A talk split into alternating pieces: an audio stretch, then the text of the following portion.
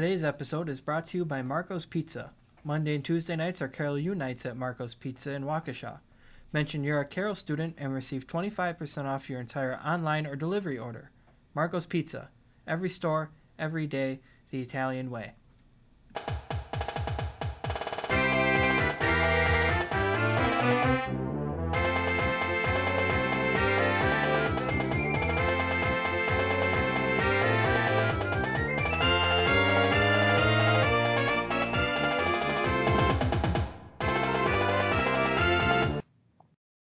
Welcome back to the See You in Van Mail podcast. Once again, my name is Sam Gobert. I'm the Sports Information Director here at Carroll.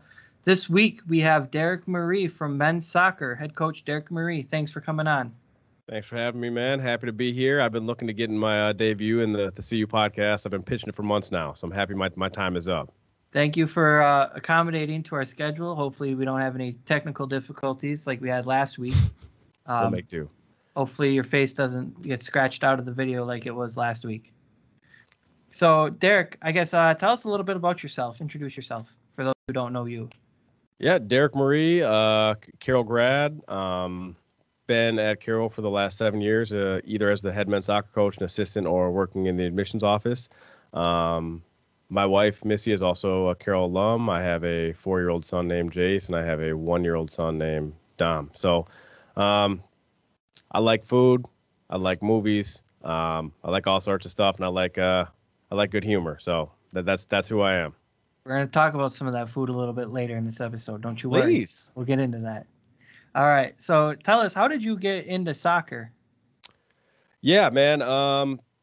I think like anybody, I just kind of I naturally gravitated towards it. You know, I was a big YMCA kid. My dad was a big racquetball guy, so I spent a lot of my youth in YMCAs and everything from the daycare to the weight room to the gym to watch my dad play racquetball. I actually come from a pretty big soccer family. My uncle at one point was the head coach of the Dominican national team. My other uncle was a very prominent player there, and my dad was a very good player himself. So I'm kind of the black sheep of the Marie soccer clan, but yeah, it's just always something I always, you know, I wanted to be like my dad. My dad liked soccer, and it was just something I gravitated towards. I played every single YMCA sport they offer: floor hockey, flag football, basketball, everything. And I always liked playing sports, but soccer was the one that just stuck. So, what was the journey like coming to Carroll University then after playing in the YMCA youth leagues? After multiple YMCA co-ed championships, I obviously I went to Spatch High School, Stevens Point. From there, had a great coach there that I really wanted to be like and really looked up to. He's kind of like a second father to me, and that was where my first taste of like, hey man, I have a really good coach here. This is what it's like. And he put me on a good direction and into a good path, and you know, started the college process. I don't know if it wasn't for soccer, where I would have went or where I'd be, but I'm sure happy that I pursued it in college. I had a lot of cool opportunities to do a lot of cool stuff, but at the end of the day, you know, I visited the Carroll campus, and it was a great fit. The coach was a great coach, and he was a great person, and he was what I needed in my life. He provided good structure, and at the end of the day, you know, I'm a big fake guy. I think this is where I was supposed to be. And even after I was done playing, I had opportunities to coach at other places. But, you know, Carroll's where I call home, and I always wanted to be here. So I'm happy, you know, where I'm at and what I'm doing right now. So Derek's not going to mention it. For those who don't know, Derek was also a 4-time all-conference athlete in the Midwest Conference during his time here before he came on to start coaching here at Carroll. Tell us a little bit about, you're now in your third season here. Coaching the Pioneers. What has been the biggest change in the program since you started the program, and what's it like moving forward? Great question. I'd say the biggest change from, you know, just even from when I was a player to now as a coach, just switching from the Midwest Conference to the CCIW is really, when I was here, man, it was fall soccer. There was no weightlifting. There was no spring season. It was in November. I was like, all right, see you next August. And really transition now is these guys are year-round athletes. They're honing their craft and working on that every single day. we're lucky in the sense that we have, you know, 2 turf fields. We have a strength conditioning coach that's just, you know, for men's soccer. We have off-season conditioning. We have a spring season, all sorts of things that really give us an opportunity to get better kids. And being in the CCIW itself, it allows us the opportunity to get exposure to maybe a different market of kids that we might not have had before. The biggest, the biggest change in the last 3 years is probably the quality of player that we've been able to attract. It hasn't always been easy, but it's been a lot of fun. We have a really good group of guys that is very, very young. I mean, 85% of our team is either a freshman or sophomore. A lot of success last year, which was a build, you know, we built off the year prior, and we hope that when we take the field again, whether it be the spring or the fall, that we're going to continue to trend in the right direction. What's your favorite part about coaching this group of kids? You got a very talented group of young men at your disposal. What's your favorite part about being their coach and their leader? The relationships. The relationships is the biggest part for me. I've great quote. You know, my motto is success is one thing, impact is another. Being impactful. I mean, that's what's important to me. That's kind of how my dad was. He was kind of known for being the guy that'll give you the shirt off his back and helping everybody in the community, and he would do whatever it takes to make sure the guy or woman next to him is in the right space and do anything he could to help. And that's kind of something that I've kind of embodied. The beautiful thing on my team is we got 46 guys, and they're all different, and I don't want any of them to change. I mean, individuality is, you know, a freedom and something that I wanted them to express. Doesn't make it always easy, but that's, everyone needs something different. Every kid needs to be coached different. Every kid reacts to different things, but the message to the team needs to be the same. So really the relationships, kids popping in my office every single day, whether it's to talk about their girlfriend or Fortnite or coffee beans or music, whatever it may be, like that's what I embrace, because I tell my wife all the time, I've learned more from these kids than I could ever learn on my own, and I'm hoping that's a two-way street and they're learning things from me as well. I've seen... That's great. That's great. I've seen a lot of students come into your office. A lot of your athletes come in to, you know, to chit chat with you and sit in and just have a good time. What's probably, if you can think about it, what's been one of your most memorable conversations or jokes that you've had with an athlete coming into your office?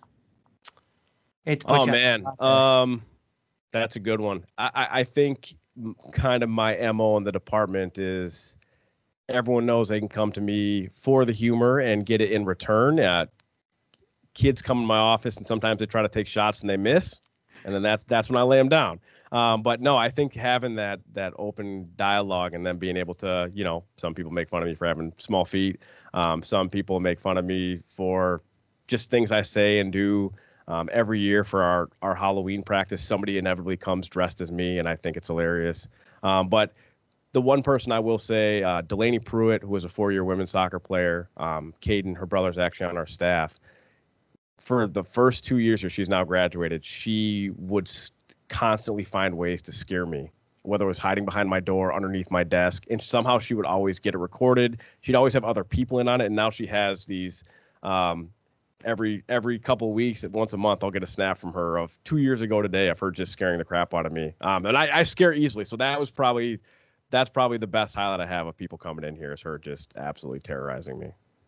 It's a good location you got. It's right on the first floor for your office. It's easy to get to for a lot of athletes. So it's a dangerous spot. It is, but you got a good relationship with all the student athletes here and the fellows, and I'm sure everybody's glad to have you around down there. So Derek, obviously, this summer was a tough one for everybody going into isolation and quarantine for a little bit with COVID. I mean, what were some of the things that you did to occupy your time this summer? What were some of your favorite things to do? Man, I read something early on that if you're not gathering a skill, honing yourself in quarantine, it was a waste of time. Big silver lining guy. I'm a eternal optimist. I try to find the good in everything. Really, man, it really provided me with an opportunity to spend some quality time with my kids. We all know that coaching is one of those things. If you don't love it, you'll hate it. Luckily, I love what I do, but that impacts other parts of my life. You know, my kids are young, and I don't want to miss anything, but not only do I have the 2 at home and my beautiful wife, but I have 46 kids here that, you know, need me at different hours of the day. So really just getting to spend time with my kids and watch them growing up and do whatever we could do in quarantine to keep them busy. That was one of my favorite things. Personally, I try to teach myself how to use Canva. You got my endless texts and phone calls to try to hone my video editing and graphic skills. wasn't always smooth. It wasn't always pretty, but I got something out of it. Yeah, man, finally got to watch the Netflix shows that I wanted to see. Got caught up in that department. So yeah, just spent really highlight was spending a lot of time with my family and, you know, feeling, you know, like my getting to watch my boys grow up. Let's talk about that IG account for a little bit. You used a lot of Canva this summer to hone in on that IG account. You still think you have the best one in the department? You know, I'm a humble guy, Sam. I'm a humble guy. I don't think I have the best one in the department. This hurts me to say, but I think volleyball has the best IG in the department at the moment. I'm going to go ahead and say it. I think we're in the running for second. If anyone would like to contest that, VanMail112 in the bubble, you know where to find me. Happy to have a conversation. Good. I mean, how big was it to get some of these recruits and some of these new freshmen through Instagram and on social media this summer? It was big. I mean, that's the world we live in. You know, and I remember early on when COVID hit, we have a great athletic director in Mike Shulis, and he told us, like, you got to stay active. You need to hone your social media skills, keep that active, because that's what we had at that moment. And I took that very seriously, and getting stuff posted and getting, you know, watching the number of likes we have grow up and the followers go up. And that was really cool. And seeing recruits that we're talking to that maybe haven't talked to us in a while, like a post, we're like, are we still in the contest here? Are we still in the race? That was a lot of fun, and social media is the name of the game right now, and that's where the market is for these young kids, and we know any hour of the day what they're doing. They're looking down at their phones. So that was an opportunity that we took advantage of, and I think it's shown by the number of the quality of kids that we have coming here. I think so too. That's we're trying to focus a lot of our energy and time into social media too, because that's where we're going to be able to get them. It's been a different world and a change of pace, but I think it's going to be a good change of pace for everybody. No doubt. Derek, you mentioned you're a big food guy. All right. We can't go on without talking a little about some of your famous recipes. What's your favorite thing to make? Man, I come from a long line of chicken descendancy. Okay. My dad goes by Chicken Mun. He's known in my town for selling his Caribbean jerk. He did it every year, stopped a couple years ago, but he did it every year. And the money he raised, he would donate to charity.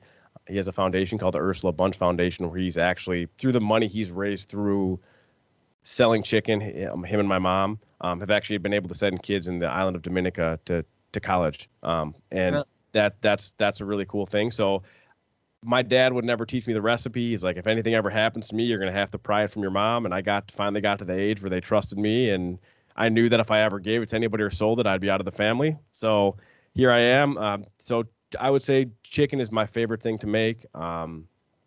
It enjoys me. I enjoy making it because of how much people enjoy eating it.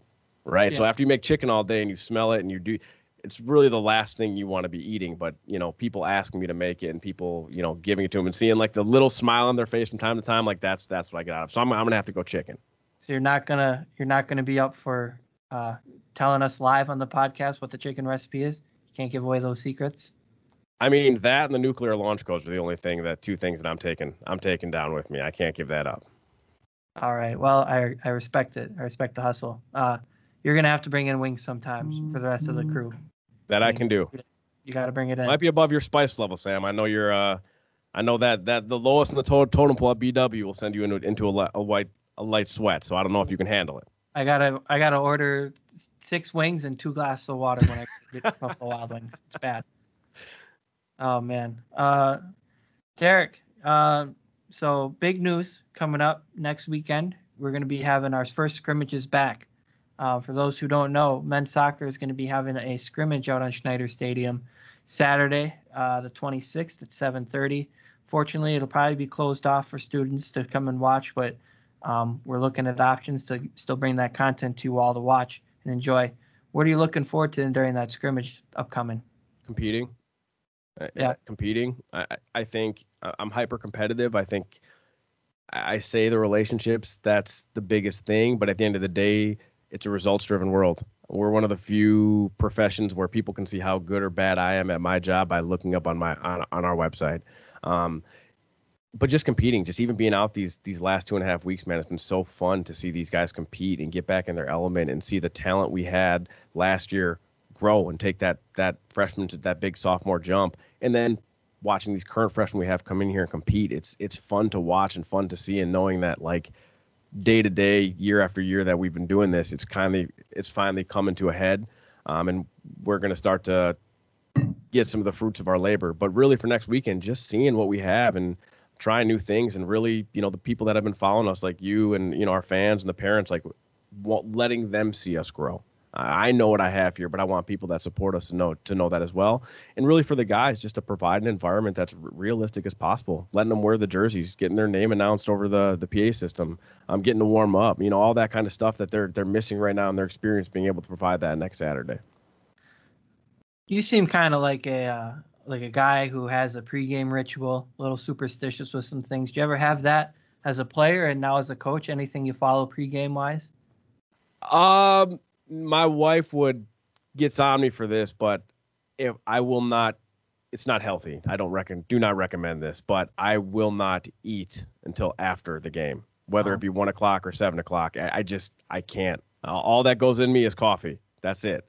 That's kind of my pregame ritual as a coach. As a player, I always had the same order in which I had to put things on. So obviously it would go shorts first, then the jersey, then it would be the right sock, right shoe, left shoe, right shin guard, left shin guard. That was just kind of my ritual. And I was even to this day, I find myself, I cannot put my left shoe on first. It's just ingrained in me now, right shoe every single time. And it's kind of messed with me because my oldest son is a lefty, right? So he always kicks out the left leg first. I'm like, come on, man, you got to kick out the right. You're killing your dad here. But yeah, those are my rituals as a coach and as a player. What are some rituals you've noticed from your current athletes that are a little out there, a little weird? Out there are weird. They're big music guys, like big Beats by Dre, headphones in. I'm not exactly sure what they're listening to, but I know it's not polka music. Okay, a lot of music. The bus is usually pretty quiet heading to games. You know, a lot of them are chronic sleepers. There's the guys that do the homework before every match, but really, like, when we're in the arena or on the field, there's nothing that weird that I noticed. There's a couple guys that have some sort of ritual where they leave their jersey in a certain spot on the wall here behind our bleachers. They put it on at a certain time, but there may be some secret handshakes I'm not aware of. But that's all that I've been able to notice so far in my 2.5 years. One thing I've always kind of been curious about, and I'm sure a lot of other people too, are what's with the shades on the sidelines? I mean, a lot of coaches, I guess, out there, you know, they'll dress up in polos, dress pants, maybe a suit and tie. Derek's out there in a pullover hoodie and sweatpants with sunglasses on. What's the story behind that? I'm fairly convinced that there's no self-tanner, no amount of tanning indoors or sunlight out could ever take. My tan lines are permanent, man. They're pretty much just tattooed on my face at this point. When I'm not at home, I essentially just look like a raccoon. It's really sad. I think the shades and the hat are kind of like my MO. Like they're my cape. I feel with them on, both of them on, my shades and my hat, I feel protected. And with them off, I feel like open to the world. So it's kind of like maybe that's part of my coaching ritual. I always have them, and a lot of people think that I just don't have hair. They're like, you wear the hat because you're bald. I'm like, no, you see the cut, Sam. You see how it looks. I got it. It's just part of who I am. I just big hat guy, big sunglass guy. I'm trying to protect my eyeballs as long as possible. And my head has no sunlight on it either. So that can't be healthy either. But yeah, I just like it. All right, cool. Well, that's good to know for next time you're out at a men's soccer game, you see someone walking around with a hat and sunglasses on. That's actually the head coach. That's not just some random walking across the field. Right. So, all right. Derek, do you have anything else that you want to say on the podcast here for your last couple moments? No, I would like to commend what Carol's been doing in the athletic department. It's been very cool as somebody that works here and this is their life to see these kids kind of put everything that's the higher ups at Carol have planned for the last 5 months and really embody that and put that together, being real serious about the masks and the protocols we have in place, and seeing in action and knowing that these kids are doing everything they can to keep us on campus and keep us here, and to see that plan carried out is really, really cool. And it feels cool to know that how much this means to them. If this didn't mean that much to any student athlete or student here, we would already be in a different spot. So it's really cool to see and watch, even though we all want whatever's normal back. But this has become normal, and the students are doing a great job. Also want to just commend all the coaches in our athletic department for all the cool things that they've been doing for their student athletes to enhance their experience. While this could have been viewed as a downturn in their athletic experience, we're using it as an opportunity to do some cool stuff. And so hats off to all my coworkers and, you know, everyone involved in our athletic department here. Absolutely. I think a lot of people see this as a negative time in college lives, and we're trying to spin it the best we can and turn it into a positive in a way that we can be closer and work together and come together as one big Pioneer family like we are. Yeah, so, no doubt. No doubt.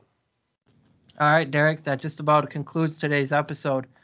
Thank you once again for hopping on, taking the time out of your day to come on, and good luck next weekend in your scrimmage. Hope you get a good glimpse of all the guys that you're looking at. Yeah, no doubt, man. Thanks for having me. I'll leave you with my dad's line. Thanks for having me. Thank you from the bottom of my heart, my mother's bottom also. Love, peace, and chicken grease. I'm out of here. All right. Appreciate it, man. Go Pios.